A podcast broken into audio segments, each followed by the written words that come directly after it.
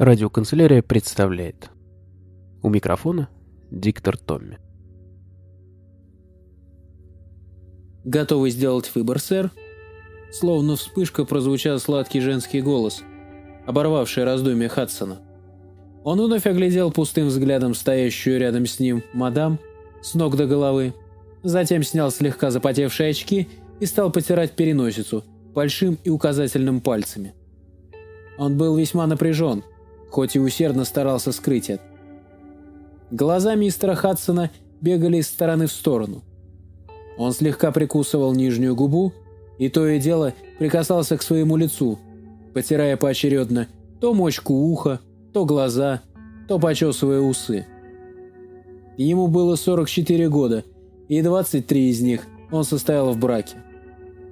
Мистер Генри Хадсон прослыл среди своих друзей и знакомых примерным семьянином и заботливым отцом, воспитывающим двух сыновей. За всю свою семейную жизнь он ни разу не испытал чувства влечения ни к одной представительнице слабого пола, кроме своей собственной жены. Добрый, заботливый и невероятно отзывчивый. Таким знали Генри его родные. «Да, я хочу вон ту, с кудряшкой», — чуть слышно произнес Генри. «Рыженькую?» — переспросила его мадам. «Да, совершенно верно». «Отлично, сэр», — продолжала мадам. «Что же, вы можете пропустить стаканчик виски в нашем баре, а затем Люсиль будет ждать вас в 214 номере». Она взяла Генри под руку и направилась с ним в сторону бара.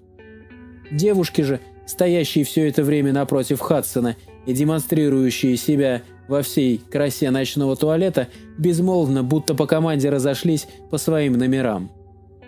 В холле снова наступила приятная тишина. Трещали поленья в камине, да лишь откуда-то из недр дома доносился еле уловимый металлический скрежет. Мадам усадила Генри за стойку, а сама ловко в два счета оказалась по другую ее сторону. «Вы не против?» – учтиво спросил ее Генри, доставая из внутреннего кармана пальто пачку сигарет Camel. «О нет, сэр, все, что пожелаете». Мадам резким движением рук, как будто в ловком цирковом трюке, подожгла спичку и протянула ее Генри. Он трясущимися пальцами вставил сигарету в рот, и едкий табачный дым заструился по комнате. Хадсона не переставали мучить мысли о том, что должно было произойти в этот вечер. Он сидел, склонившись над стойкой бара, и никак не мог заставить себя не думать о нормах морали и, в конце концов, побороть в себе чувство стыда за совершаемое. Он твердил себе «Я взрослый мужчина и сам могу решить, как мне проводить свой досуг». Стаканчик виски, поданный так кстати, немного успокоил его и придал уверенности. Он выпил его мгновенно, почти залпом, почувствовав, как алкоголь обжигает горло и согревающий негой медленно спускается в желудок. К тому времени, как он опустошил третий бокал, чувство тревоги покинуло его окончательно. Руки перестали дрожать, а из тела улетучилась мучившая его озноба. «Вы готовы, сэр?» — спросила его мадам. «Теперь да», — с улыбкой произнес Генри. Выйдя из застойки, Хадсон слегка пошатнулся, ощутив на себе, как крепкий виска неспешно берет над ним вверх. Мадам лишь томно улыбнулась и, положив свою руку на пояс Генри, твердой поступью повела его на второй этаж, туда, где в номере 214 для него уже была готова шикарная кровать с не менее шикарной полуобнаженной девицей. Этот вечер должен был стать для Генри чем-то особенным. Некий маленький грешок, спустя столько лет супружеской верности. Об этом вечере не узнает ни одна душа. Никто, когда-либо знавший мистера Хадсона, не будет даже догадываться о том, чем он занимался в номере 214 в ночь перед своим 45-летним юбилеем. Это он сам сделал себе подарок. Он решил вознаградить себя за свои труды и долгие годы самоотдачи. Кто-то покупает себе парше. Кто-то летит в Лас-Вегас или Атлантик-Сити и там проигрывает сотни тысяч за ночь. Генри Хадсон же купил себе ночь в элитном борделе. Все просто. Он снова решил почувствовать себя на мгновение молодым. Это напомнило ему, как он, будучи на первом курсе колледжа, впервые выкурил марихуаны со своим соседом по комнате в общежитии. Те же переживания быть увлеченным, тот же мандраж, тот же озноб по телу и та же приятная легкость и ощущение свободы и безграничного кайфа в конце. Все в точности, как почти 30 лет назад. Он ждал этого момента всю неделю, заранее договорившись с домашними, что уедет по делам на пару дней. Сомневаясь в правильности задуманного, он четыре раза чуть ли не отменял заказ, но все же что-то внутри останавливало его. И вот теперь перед ним распахнулась заветная дверь. За ней он увидел неотразимого ангела в розовом пеньюаре, невинно возлегающего на огромных размерах кровати. Повсюду витал еле уловимый сладкий аромат масел и благовоний. Приглушенный свет фиолетовым отливом покрывал стены. Блаженство момента достигало невероятных высот. Генри недвижимо стоял на пороге, не рискуя войти и нарушить идиллию. «Входи, милый», — прошептал ангел. «Я так ждала тебя». Хадсон послушно зашагал в сторону кровати. Мадам, стоящая позади, захлопнула дверь, оставив наедине с его подарком. Тонкие капроновые чулки — с вычерченной линией позади ножки.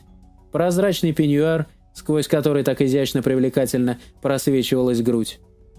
На ногах у юной жрицы любви были красные замшевые туфли, каблучками которых можно было смело проткнуть человеческую грудь, достав острием до самого сердца. Она томно моргала пышными ресницами, и казалось, что вот-вот не выдержит и сама набросится на своего клиента. Генри скинул пальто и направился в сторону кровати. Он снова почувствовал, что ноги его не слушаются. Они будто бы обмякли, и казалось, что с каждой секундой все меньше и меньше подчиняются ему. Он пошатнулся. Теперь виной этому, как думал Генри, было не виски, а банальное возбуждение и головокружительная атмосфера. Сердце бешено забилось, и вот-вот было готово вырваться из груди. В висках застучало сотнями барабанов. Девочка подалась вперед и, схватив Генри за пояс, потянула его к себе. Тот послушно, а будто тряпичная кукла, подался к кровати и замер. Она глубоко вздохнула и стала медленно расстегивать ширинку. «Happy birthday, sir», – прошептала она, уже орудуя своими тоненькими пальчиками в брюках Генри. Он улыбнулся и хотел было поблагодарить юное дарование, как что-то в голове его щелкнуло, а в глазах резко потемнело. Мистер Хадсон побледнел и рухнул без сознания. Девица не издала ни звука. Она также, не торопясь, встала с кровати и, отперев дверь, выглянула в коридор. Напротив номера 214 уже стояли несколько девушек во главе с мадам.